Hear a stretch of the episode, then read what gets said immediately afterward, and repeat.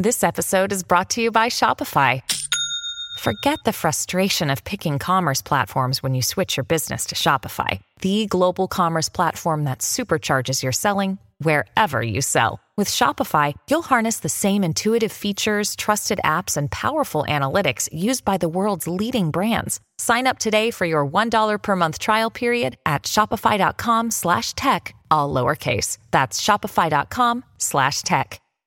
Hello, everybody. This is Marshall Poe. I'm the editor of the New Books Network. N B N listeners like to read books and buy them. So we thought we'd tell you that right now, our friends at Princeton University Press are having a remarkable site-wide sale. You can get fifty percent off books, including ebooks and audiobooks, with the code fifty, F I F T Y, at checkout until May thirty-first. You can save some real money on Princeton University Press books. I encourage you to go there and check it out.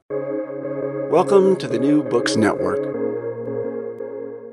Hi, my name is Frances Sachs, and I'm a host on the New Books Network. Today I'm joined by biologist, filmmaker, and author Tom Mustill about his new book, How to Speak Whale. Tom, welcome to the show. Thank you very much. You had a pretty interesting encounter that started off this whole journey. Can you tell us a bit about what happened? Yes, I was um, I was kayaking with a friend in Monterey Bay in California, um, and we were whale watching. We were at a tour. Um, And uh, there are a lot of humpback whales, which are one of the bigger ones. Um, and we managed to sort of carefully keep our distance and putter around and have a really beautiful morning. And then we were heading back to shore uh, when out of nowhere, uh, one of the whales breached onto us, which is when it, it throws its body out of the sea. Um, and um, it, yeah, it, it shot out of the water and landed right on top of us. Wow. And we don't really know why whales breach at all, correct? Yeah, that's correct. And it's I find that really, I mean, astonishing, because if you think, like, these are the biggest animals and this is one of the coolest things. Like, uh, I spoke to a scientist who estimated that they release something like thirty hand grenades worth of energy when they do it. You know, imagine if like a lion or an elephant did this some enormous, spectacular Uh, explosive somersault, and we just couldn't explain it. Um, but yeah, I think that, it, I mean, it really represents whales quite accurately in that the most dramatic things that we know they do, we're quite unclear about why they do them. I mean, there's a few theories actually, like, so like, you know, some people think maybe they it's like communication, like the smacking sound travels through the sea, and um, that uh, can indicate their size or that there's something worth paying attention uh, attention to. Um, other people think maybe that it's a way of dislodging parasites from their skin because they've got lots of barnacles and lice and things like that. Um, um, and maybe it's just a combination of lots of different things. We also really don't know for sure yet, and this is maybe the, the crux of the book, which is why they sing and what they sing. Can you give us a little bit of background about whale songs? Why do we call them songs? Uh, great question. Um, so uh, it's only really in the last hundred years that we thought the whales made noises at all. Some whalers suspected they did and thought they did, uh, but in general, in in you know industrialized human society, whales were considered sort of stupid big fish that didn't make any sounds. Um, and then when we invented hydrophones, underwater microphones, we could uh, listen to uh, underwater sounds. And we discovered that all, uh, as far as we know, species of cetaceans, whales, dolphins, and porpoises, there's about ninety of them, uh, make lots of sounds. And those sounds are actually enormously varied, and uh, they have sort of virtuoso voices. They can make them in ranges like below and above our own sounds. And some of them even can make two sounds at the same time, like doing duets with their own voices. Um, and uh, most of these were thought to be sort of communication, um, which makes sense uh, because as well as using sounds to navigate, they, they need to coordinate their social lives. Um, but in the nineteen fifties and sixties, a man uh, was working for the U S Navy in Bermuda um, called Frank Watlington, and, and he had to listen for Soviet submarines uh, with these listening devices on the seafloor uh, and for nuclear tests and things like that in the Cold War. Um, and he heard these beautiful, long uh, sounds, and he associated them with when whales were around. Um, and a young man called Roger Payne uh, uh, and his wife Katie came to visit him, a biologist who studied hearing and owls and bats, but had become obsessed with whales. Um, and he played the sounds to them. And he said, I think that the whales are making them. And Roger and Katie, uh, they burst into tears when they heard them, and they thought they were beautiful. Um, and this Navy engineer, he said he didn't want to give the sound recordings to the whalers in case whalers used them to find whales, because at this point we were industrially killing whales in their hundreds of thousands. Um, and they many species looked doomed to extinction. Um, And Roger uh, took the recordings home and he analysed them. And with a man called Scott McVay, they kind of printed off uh, the kind of graphs of the sounds called called uh, spectrograms. And they, by looking at the patterns on those graphs, they discovered that they have the same or very similar patterns uh, to human uh, songs. They have um, they're made up of smaller re- units that are repeated in different um, uh, sort of systems. And they uh, use rhythm and rhyme. Uh, they they perform them in a performance where they will take a big breath and swim down, and then they will sing a whole song for like twenty-five minutes or so and come up to the surface and then take another breath and repeat it. And I've, I've seen, I've witnessed this, I've swum in the water, I've felt the song through my body. Uh, and you and as well as being incredibly beautiful, you are really aware of the amount of care and attention the whales are putting into each one. So really, I mean, Roger was a musician, and so was Katie, his wife, and they were just struck by the inherent musical nature of it, intuitively by how it made them feel and how beautiful it was, but also um, when you investigate it on a structural level. And so they um, published a paper that was the front page of Science, um, uh, called about called Humpback Whale Song, and that really astonished uh, biologists and the wider community, because until that point it was really only thought that humans and birds sang. But here we had this giant animal in the sea that that sung too. Uh, but quite why they sing, we still don't know. Um, and uh, we have found it looks like maybe other whale species have some things like song as well. Um, um, but humpbacks are probably the most prolific singers. They sing in all the oceans of the world. Um, and if, if you go around the world in many seas, if you stick your head underwater, uh, you're, you're, you're reasonably likely to hear humpback whale song. When you say the, the songs have rhyme and repetition, what does that mean?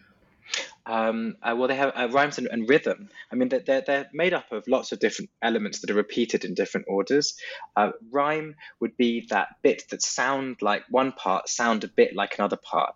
So that is used in human epic poetry, for instance. Before we had written culture, uh, you know, the, before the Iliad and the Odyssey were written down, they were spoken. And these were huge, long poems and uh, rhyme. And it's the same with nursery rhymes with children. Are very helpful for human brains and perhaps for other mammalian brains to be able to remember complicated long things um, and to pay attention when complicated long things are being uh, sort of displayed and, and performed to you. Uh, and rhythm, I think uh, it's quite hard to, to explain, but it's more about uh, the, uh, yeah, the sort of the beats and the pulses within the song. Uh, it, the best way to understand this would be to listen to some of it. And I think that you can kind of intuitively see it, but you can also look at these spectrographic breakdowns uh, that show it. And you can listen if you're if you're interested. Like I can send you some if you want to play in this for people to listen, or if you just Google humpback whale songs, you'll come across loads. I would love that. If you have some ones that you recommend, I can put them on the on the blog post. Yeah, great. I thought it was really interesting that, and I didn't know this. I was actually shocked by this, and. This weekend was fourth of July weekend. I used this as a great dinner party story. Everybody was very impressed with me. Well, impressed with you. But that the songs of a population will coalesce into a single song during breeding season and then change throughout the year as the whales travel thousands of miles. And then they join back up for the next breeding season and it coalesces again, but into a slightly different song. Yes. I mean, I can't take any credit for this. I'm just relaying what the scientists have discovered. But um, so uh, I, so having discovered that, that that it was humpbacks making these sounds and then discovering that this, these sounds have structures like songs, uh, Roger and the other scientists and Katie uh, were were astonished to see that when they listened the next year and the year afterwards, the songs changed. And Um, it might only be subtle from one year to the next, but over, say, five years, if you listen to the song five years apart, they would sound almost totally different. In fact, like the human scientists, um, they have like preferred years. They're like, oh, yeah, the late fifties, they were really, no, sorry, not the late fifties, the late sixties, they were great for humpback whale songs. We haven't really had any good ones like that for ages. Um, and so uh, to think of this dynamic, um, it's helpful to remember, uh, to know that Um, humpback whales, they, they tend to feed in the cold waters where there's loads more food and breed in the warmer waters where there's less food, um, but they travel to to shed their skin parasites and to mate and to sing more, um, and to give birth uh, to their young, which then build up a, a blubbery layer before migrating to the colder waters to feed. So when they all come together in these breeding waters, and they sing a lot there, though we're now discovering that they sing kind of everywhere they go. Um, That's where, at the beginning of the breeding season, you'll notice that, and it's the males we think do the majority of the or all of the singing. Um, they will all be singing slightly different songs, but then it appears that they're paying attention to each other, so that by the end of that time, you'll they will almost be identical, the songs. But then, how do the songs change? Well, well, in their migrations, whales from one subpopulation will go into waters where other whales live. And it appears that they listen, whales in some populations, to whales from others. So there's like hit factories, like the whales from Australia seem to be really good at making kind of viral whale songs. And when they migrate, other whales in other oceans nearby pick up on these and then incorporate elements and themes from their songs into their own. So it's not that the whole well, all the humpback whales in all the in the in all the oceans are singing the same song at once. It's more that all of these songs are constantly changing and and and sort of coalescing and reforming and reacting to one another. Um, and and and you know, another thing to sort of get some perspective on this is that they could have been singing these songs for a lot longer than uh, humans have been singing songs on land. Um, you know, the, these animals have been in the sea for fifty-five million years, and they've been not in their present forms, but that's when their ancestors took uh, moved back from the land to the sea, and they've been, you know, had these incredible vocal anatomies and listening anatomies and mastery of the ocean for millions and millions of years. So we could be listening to the sort of cultural endpoint of something that's been going for a lot longer than we have. Like an oral tradition. Exactly. And they're very powerful. I mean, oral traditions we know are very resilient. Like if you look at uh, indigenous Australian cultures where, uh, the, and also in the Basque country and some of the Atlantic coast of Europe, there were studies they did where they asked people um, uh, who uh, who had songs and stories about where the coast used to be um, in the histories, in the oral histories. Um, And they asked the scientists asked them to just sort of describe where local where landmarks were and where the coasts were, and they they tarried these oral tradition descriptions with um, their uh, computer models of the last ice age, and they found that they were extremely accurate. So because the sea levels changed ten thousand years ago as we came out of an ice age, it appears that the humans who lived in those places remembered that and were able to accurately pass those down. So we have no written uh, history that has been passed down for ten thousand years. So actually our most resilient cultural things are oral. And why should that not apply to other species? Mm. We're just fixated with words because we've had them recently and we all use them all the time. And it can actually kind of um, stop us from noticing that these, these other ways of expressing and transmitting information may be much more resilient. Uh, in the same way that, you know, we think that by putting everything in the cloud, it's kind of safe forever. But actually, have you tried to connect an old hard drive from like ten years ago to a computer? Often all the stuff on it's lost. Um, so it's kind of, I find this really fascinating that you can think that the most resilient thing, way of recording yourself, is actually maybe quite fragile. To go back to that idea of being wrapped up in words and, well, written words, but also just words in general, it seems like you were saying this in the book that we're so wrapped up with the idea of looking for communication, specifically in syntax, and thinking that the exchange of words is the only meaningful facet of exchange of, of exchanging information. But in fact, that human communication is actually so broad and it, encom- it encompasses so much, like facial expression, eye contact, the way we hold ourselves, tone and volume of voice, um, there's a lot of different signaling going on, but it's still super limited. And you write that, quote unquote, well, quote, many human signals are unspectacular, as are our senses. Although we are pretty sensitive to some parts of the light spectrum, that range isn't terribly impressive. We are blind to infrared and ultraviolet wavelengths. Our ears cannot hear the sonic rumbles of elephant voices, as they are below those of distant earthquakes, nor can we hear the calls of bats and moths swooping past our windows at night, which are above twenty kilohertz. So do you feel like this idea of being... Um, of, of hierarchizing communication, the idea of putting words and sentences and language as stringing together words on a pedestal, has affected our way of being able to understand or being able to look deeply and meaningfully at animal communication? Yeah, absolutely. I, th- I think our Um, almost fetishization as, uh, of what's called by linguists like natural language, which is sort of hu- human language that has uh, not been designed but has that sort of come about through our societies, um, has our our battles over what that is, uh, our conviction f- for a very long time that we're the only ones who have it, have have made it very difficult to have conversations about what communication systems might exist in other animals. Uh, even the word language is so contested that it's really sort of quite exhausting to to to engage with the arguments going on about what it is, where it is. I mean, like, for example, only recently, and it all makes sense when you look into why linguists get into tied into these knots, but it, for instance, like human, like American Sign Language was only recently given the status of a language.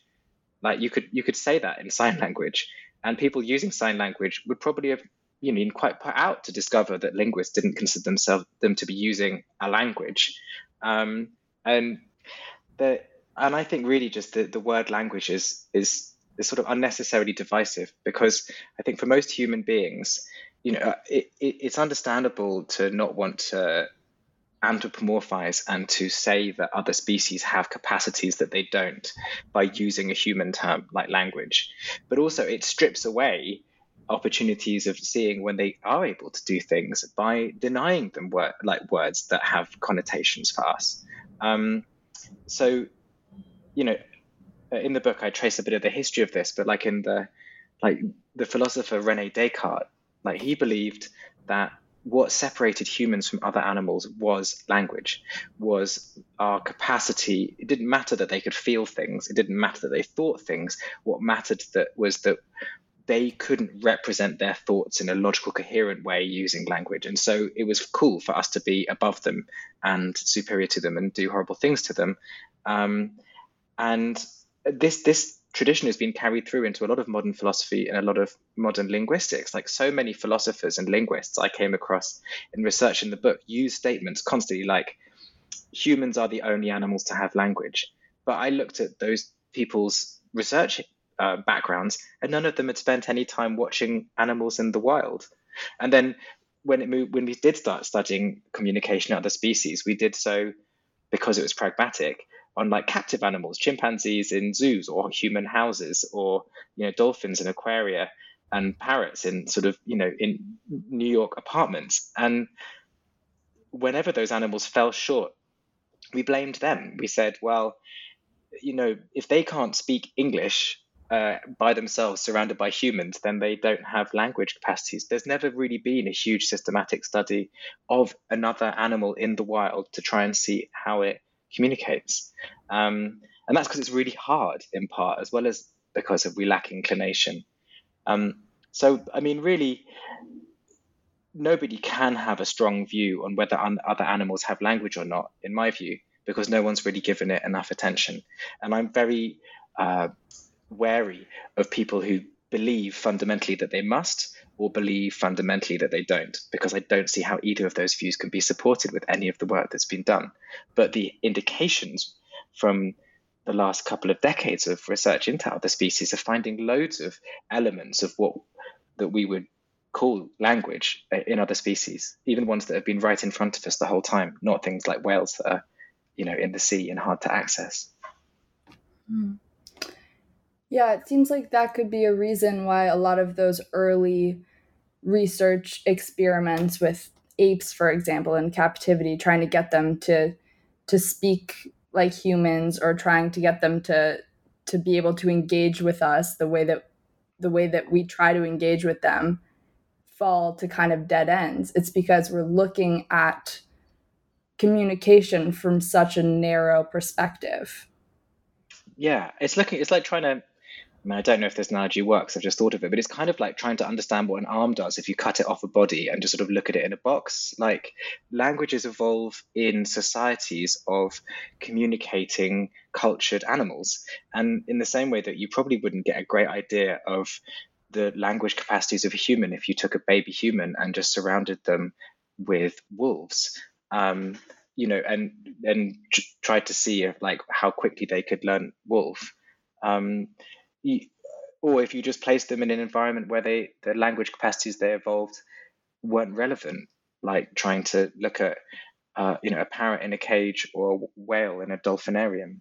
Um, it's it, it's all about context, and it and and it's funny that it should seem.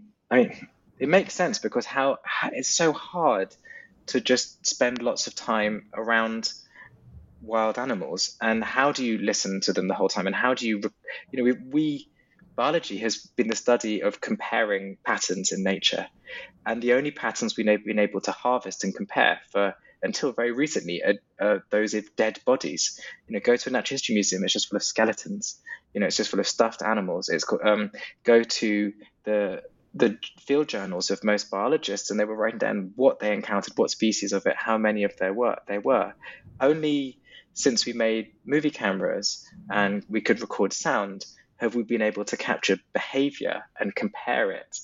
Um, and only very recently have we been able to capture loads and loads of behavior to compare it, and to use machines to also help us do those comparisons. Uh, we're limited in this. It's a bit like consciousness, in that we're really limited in trying to investigate it because we're kind of caught up in it. It's very hard to, uh, for us to step outside of our humanness. Our human brains are great at investigating human language. We've got no idea how good they are at investigating non-human languages if they exist. exist. Um, and our human lives are very short, and other animals run away from us. And, you know, we, we're just confounded at every turn. Uh, and that's that's what's exciting now, because the machines that we've developed for finding patterns in human behaviors and human languages kind of help us to uh, step outside of our humanness and find patterns that we'd miss ourselves. It seems like there are two main areas of technological innovation happening right now that are that are helpful with with this kind of research. Those being surveillance technologies and also A I technologies, A I systems. Um, so let's start with surveillance, as I feel like it kind of comes first, because in order for the A I to work, you need the the data to feed it. What are some of the tools that, that scientists, and also importantly just enthusiasts enthusiasts are using to record animals nowadays? Um, well, I could probably use, like, the reason I got interested in all of this was when that whale jumped onto us. Um, you know, It, it, it dragged us underwater. We resurfaced. We were both alive and unhurt. And then I thought that was that.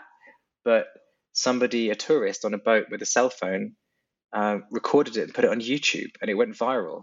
So suddenly a story that nobody would have believed was a data point that loads of people had witnessed, and that was G P S located.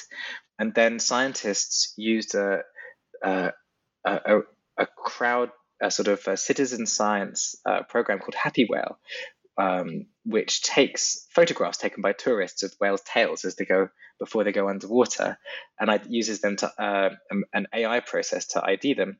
That that's a surveillance system. It's that, you know, in the hands of all of this tourists going whale watching, you have cell phones and cameras. Um, uh, by pooling all of those together, the scientists were able to figure out who the whale was that landed on me. And then by comparing them to the databases where that where that whale came from, they could tell me where else it was seen. So I now know, you know, that it's it was seven years old. It was uh, I've just uh, discovered today that it was a male because they got a G P, uh, they got a D N A sample of it when they came across it recently. Um, I know who its mother is. I've been following its its life ever since. Um, so that's one surveillance system, and that you know it was is just cell phones.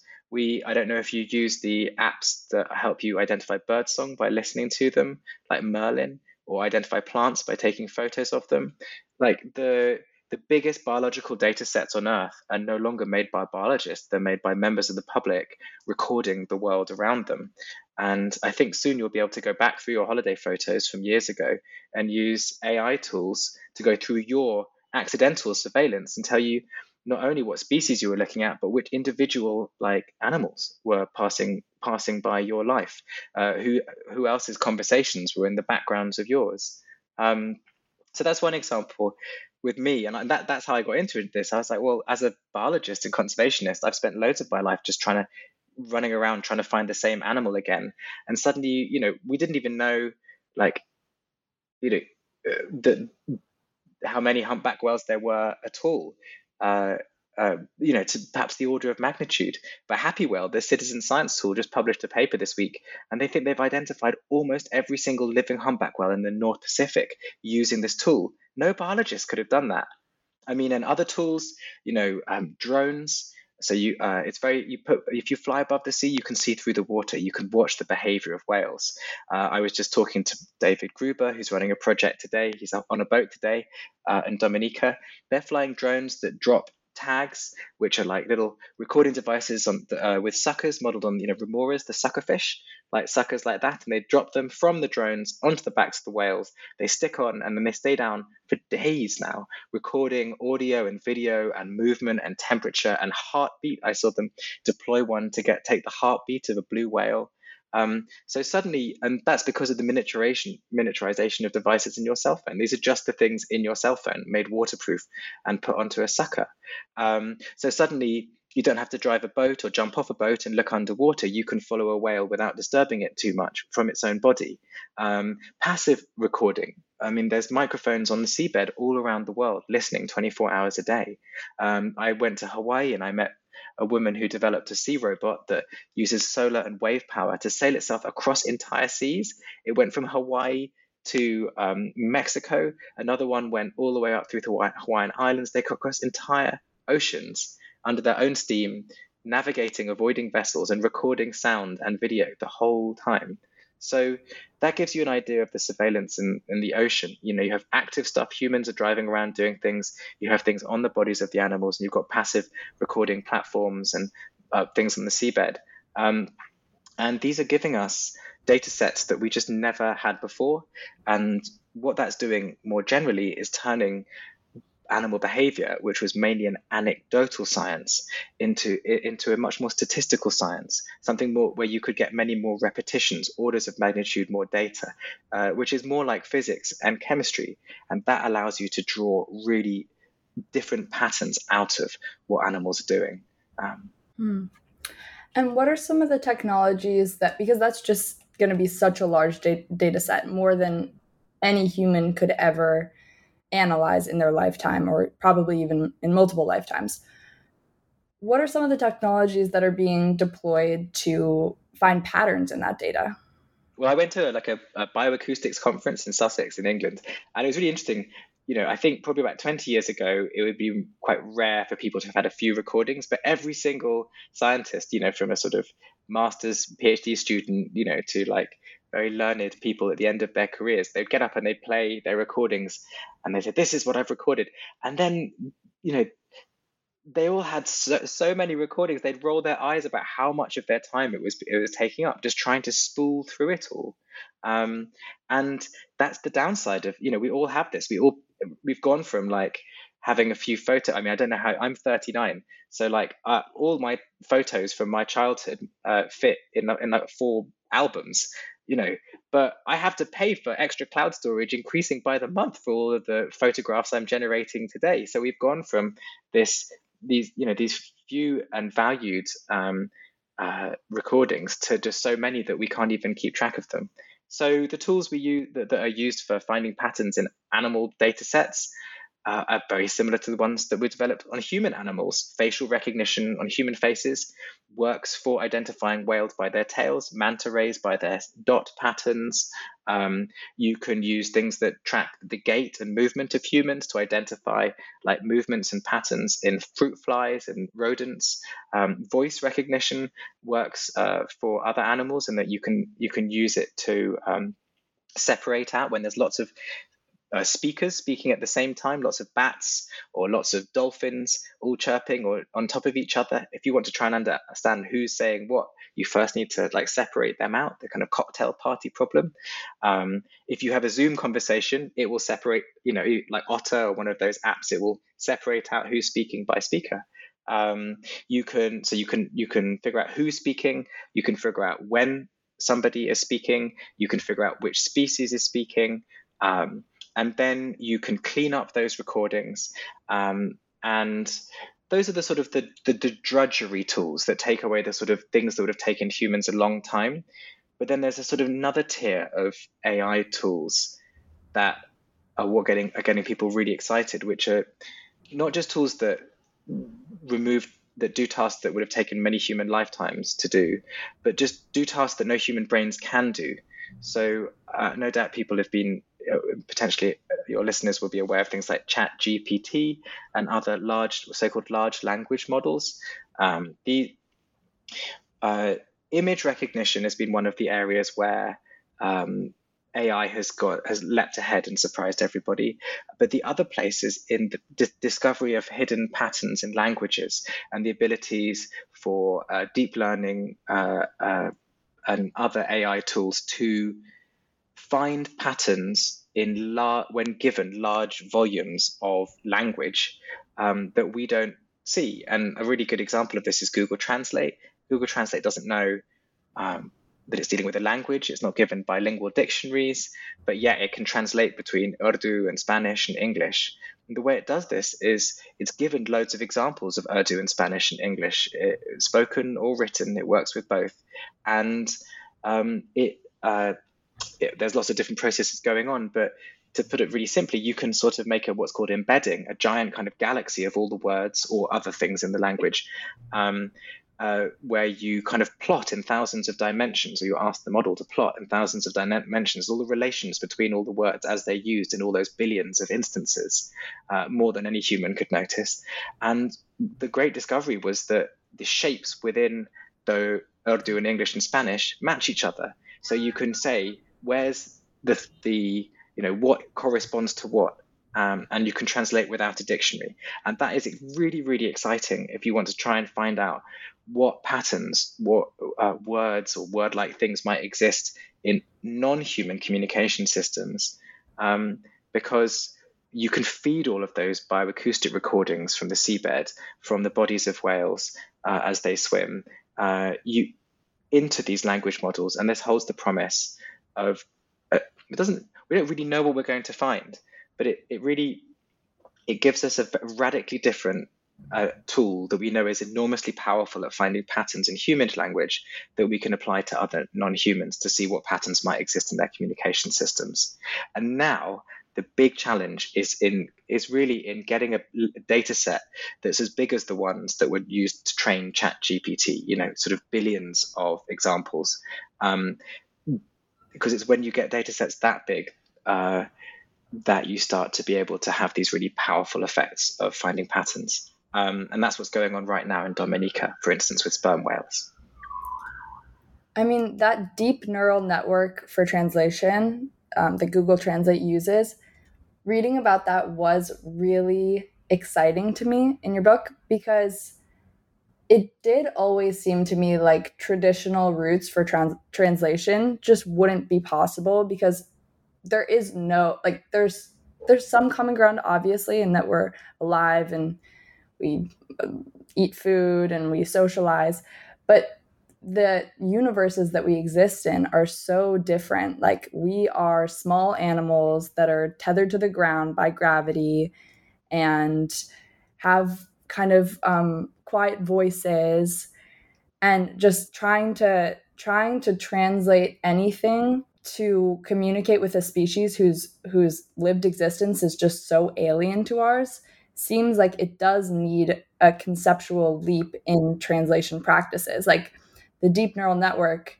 seems like kind of a, not to like get ahead of myself because I did find it so exciting in the book. And obviously my impulse is to just be um, so optimistic about it, but it does kind of seem like it could be a Rosetta Stone if it worked. Absolutely. I, I mean, I, I, I'm, I'm probably not sounding as excited as I should be because I've got a three-week-old daughter and I'm not getting much sleep. But I, this, I had no idea about any of this. As like, as a, as a biologist, I, it felt like the most exciting thing I'd ever come across to have it described by these scientists. I think it's very important um, to to frame this that, that, that we're not just going to they're not, they're not just putting loads of information into a computer and seeing what com- what comes out. It's more that the researchers are working with computers and the computers will draw their attention to patterns. So Project SETI, which is in Dominica with sperm whales, they've got over forty scientists, linguists, engineers, um, uh, animal behavior uh, people, um, and uh, sort of people who work with codes and encoding.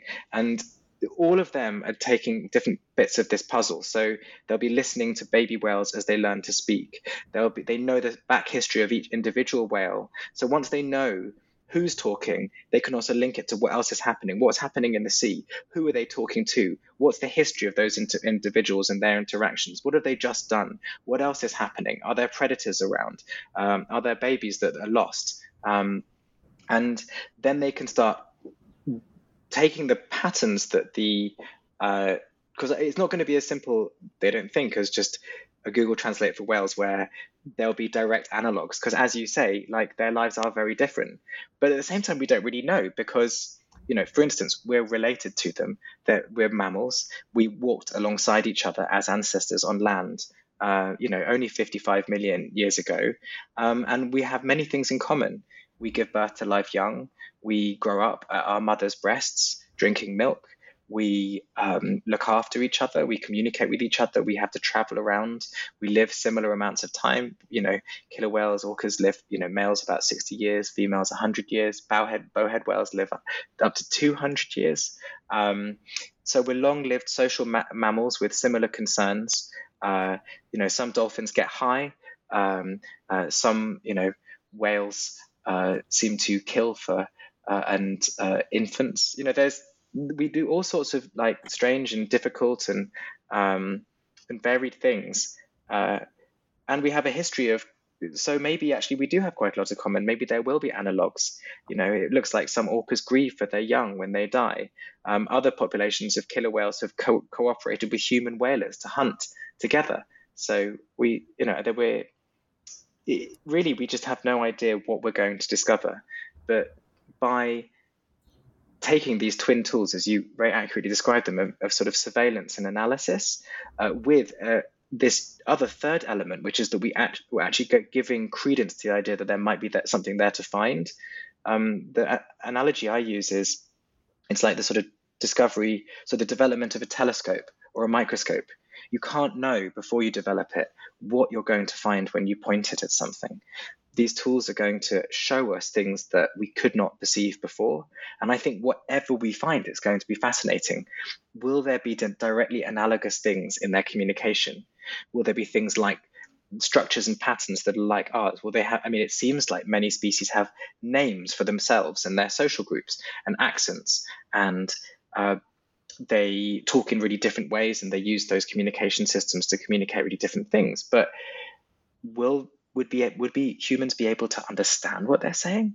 I mean, really, you get into really weird stuff now where, like, right now we can probably deep fake whales pretty well to the extent that we could play to a whale something that sounds very much like a whale. We never thought we'd get to the point where we could imitate them uh, better than we could before we could understand what we were saying.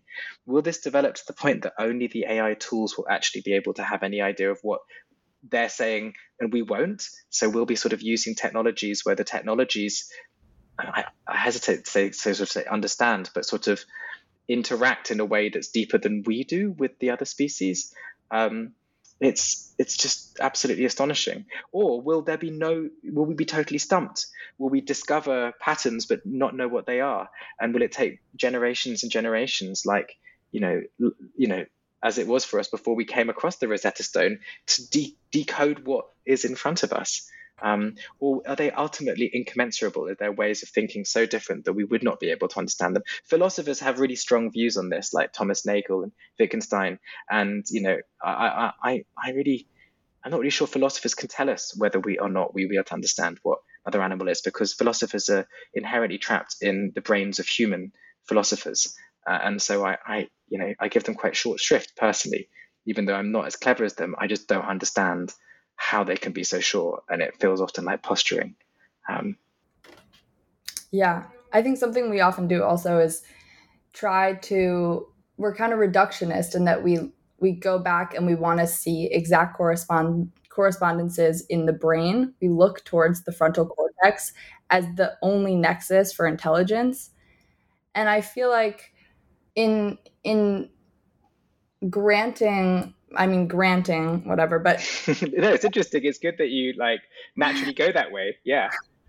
But in in in trying to, to think of other animals at, in in terms that we respect, um, we often have to think that they have some kind of equal or or better frontal cortex than our own. And I think that whale... science has kind of taught us that actually intelligence can exist in, in different ways and can be, isn't necessarily so pinpointable to one specific region of the brain, that actually, like, they have this incredible apparatus for sound, and who knows how that interacts with other sound and what kind of meaning that makes. Um, like octopuses, for example, their brains aren't necessarily located just in, in the way we think of a brain. Their brains are very decentralized over their body. And I feel like this this book for me has really just made me cognizant of the fact that, like, we know that we're concerned about anthropomorphism. We know that we don't want to project human narratives onto animals, but also what you called anthro anthropodenialism, where we're also denying or or not or not um assuming that other species can possibly have as rich an, an internal life as we do. Exactly. I think I think we're just stuck. We, I mean, I think but most, most biologists have moved kind of beyond this, you know, this idea that there's, um, it's Franz de Waal, the primatologist, term anthropodenial, this idea that we just sort of consistently try and argue our way away from, uh, you know, as you put it, granting, because I, and I think it's interesting you said that, it's because it's so ingrained in our culture that that would be a thing for us to grant, or that that's a good thing if it was in their, in, you know, to be found in them. I think it's like, rather than are they as intelligent as us, you know, there is no really good human intelligence test, and there is no really universally accepted definition of intelligence. So how could we then use a sentence like, are they as intelligent as us? There, I think we're starting to understand Uh, that there are many different kinds of intelligence. And a more interesting question is, what, how does their intelligence system relate to our intelligence system? And how is that different based on what situations they find themselves in? Just as they're, instead of have they got language, should be, we know they've got something that many other species have, things that appear to have language-like structures. How do they relate to us? Rather than like, uh, how close to the top of the tree are they? And it's kind of ironic to me that, like, the people who've invented many of these A I systems, and when I re- read blogs or Twitter posts by, you know, A I people, they're both they both invented technologies that are allowing us to discover enormous capacities in other species.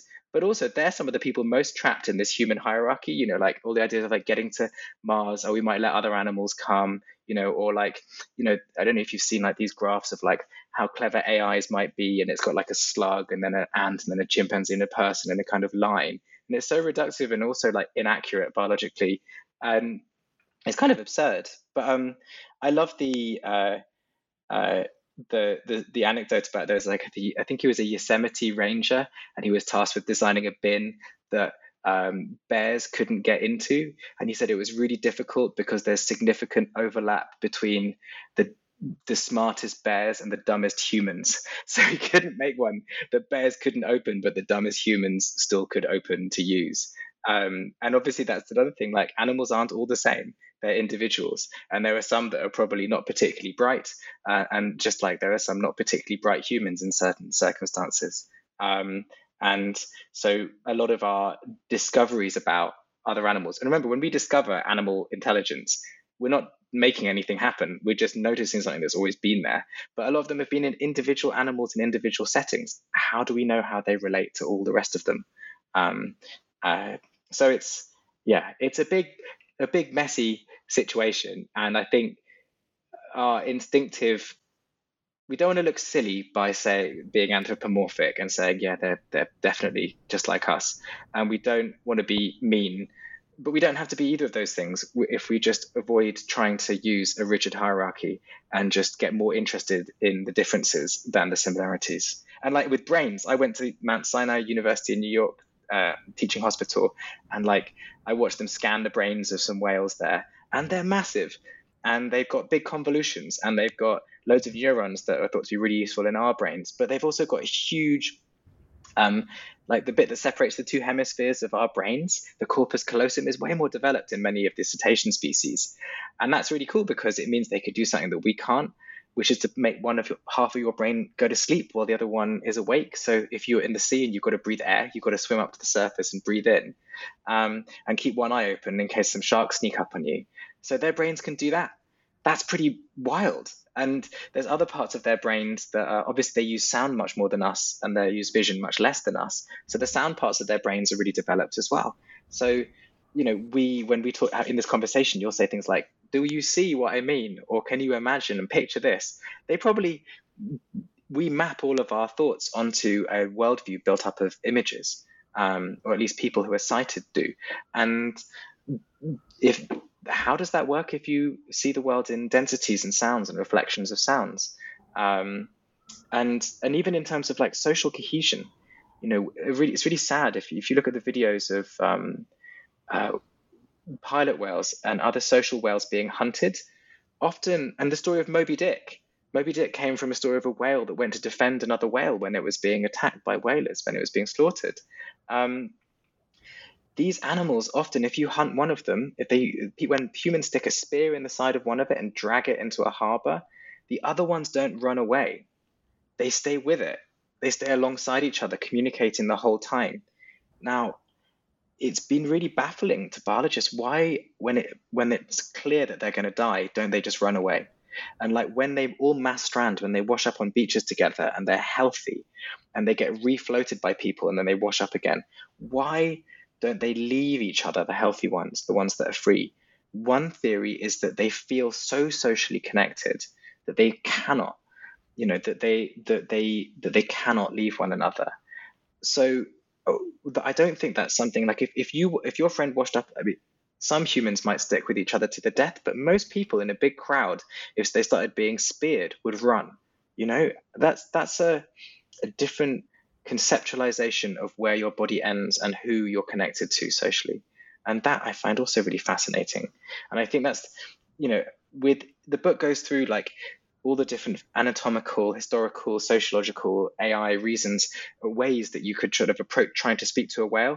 But I think the most exciting part of it is not actually speaking to a whale. It's seeing the world from a whale's perspective, trying to understand what's important to them, trying to have a new perceptual window onto being alive on Earth. And that's where that's the and you know Roger Payne, the guy I mentioned earlier, he died just a few weeks ago, sadly. Um, and he, the reason that he worked on Whale Song and the reason that he continued to work with Project SETI in Dominica um, is because when he discovered the whales sung, it saved them, because Whale Song spread around the world and people played it to each other, and it was in National Geographic magazine. It was the biggest single pressing of any record of all time. And when we thought their songs were beautiful, we cared about them, sort of hunting them. And similarly, you know, if if you know that another animal speaks and you can listen to what it's saying, I think that will be an enormously powerful tool for empathy, for caring about those animals and crediting them with lives worth inconveniencing ourselves to protect. Like, kind of like what you said in the last chapter, it also reminds me of what you said in the last chapter, which was that it's not just that you're see- seeing the whale, it's also that you're seeing the whale see you. So it kind of opens up a different perspective or, or a broader perspective about, for me, this sounds like for, for what intelligence is, for how we place ourselves in a hierarchy of intelligence that is completely inaccurate. Yeah, you put your finger like spot on it. It's like about, it's not action where humans are protagonists and wield the world to do their things. That's the the mode we're in at the moment. It, it, you know, we live in a radically interconnected world. Like, we are inseparable from all of the animals that, you know, live inside our bodies, the ecosystems that we're part of, the air that we breathe. You know, we've come out of other life forms and we'll turn back into them. And constantly we are communicating um, and interacting. And because we have become so good at tool use and cooperation, we've told ourselves a story that we're kind of separate. And a lot of, and there's a philosopher called Jonathan Ledgard who, who calls the, what he thinks we're now approaching, what we will call the interspecies age. Uh, this, where he hopes we won't just use these new technologies to manipulate animals, where actually this will be a, a, a two-way thing. This will be about conversations and cooperation. Like, you know, life on Earth isn't just about food chains and more powerful things eating less powerful things. Like, it's also about cooperation.